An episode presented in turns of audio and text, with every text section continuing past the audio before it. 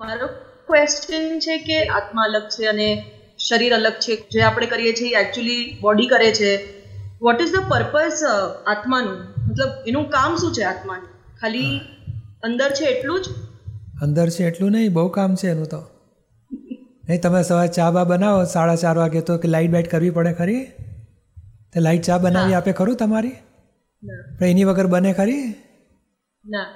એના જેવું કામ છે એની હાજરી પ્રકાશ એ અજવાળા વગર કામ થાય નહીં.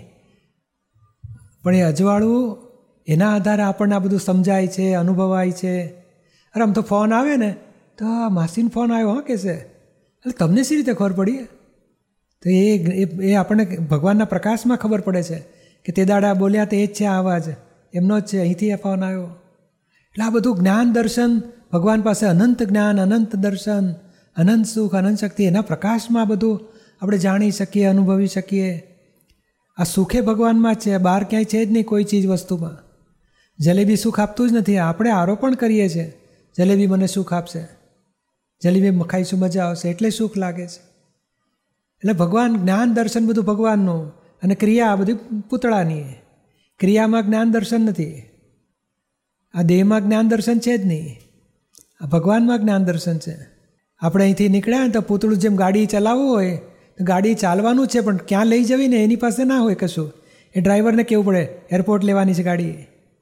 તો એ ડ્રાઈવર લઈ જાય ને, તો શેઠ એ ભગવાનને શેઠ કહેવાય, ડ્રાઈવર એ અહંકાર કહેવાય અને ગાડી એ દેહ કહેવાય. એટલે ભગવાનની તો એની પ્રેઝન્સ વગર તો આ દુનિયામાં આ જેટલાય જીવો છે, એ ભગવાનની અજ્ઞાનતા છે, પણ એનાથી અજ્ઞાન દશામાં એનું જ્ઞાન પ્રગટ થયેલું છે.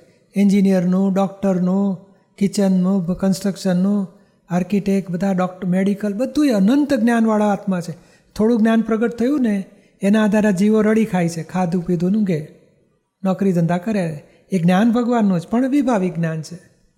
અને આપણને સ્વાભાવિક થયું સ્વાભાવિક જ્ઞાનથી નવા કર્મ બંધાશે ને મોક્ષ થશે. એટલે આ ભગવાન એ આપણું સ્વરૂપ જ છે આપણે પોતાનું સ્વરૂપ નહોતા જાણતા અને પછી માન્યું કે હું હિરલ છું, એટલે ઊંધું ચાલ્યા છીએ. હવે હિરલ જુદા થયા. હવે આપણે પોતાના સ્વરૂપ ભણી પાછા ફરીએ છીએ. ત્યાંથી છૂટા પડેલા પાછા મૂળ ભગવાનમાં આવી જઈશું. પણ એટલું સમજી લેવાનું કે ભગવાન એ અનંત જ્ઞાન અને અનંત દર્શન બધું ભગવાનમાં છે. બાકી દુનિયામાં કાંઈ જ્ઞાન દર્શન છે નહીં. એ સ અજવાળા વગર દુનિયામાં કશું સૂર્યનારાયણ ઉગે તો આખી દુનિયાનું કામકાજ ચાલે છે ને? એ ઉપરથી આવતા નથી પણ એના પ્રકાશ વગર ચાલે નહીં.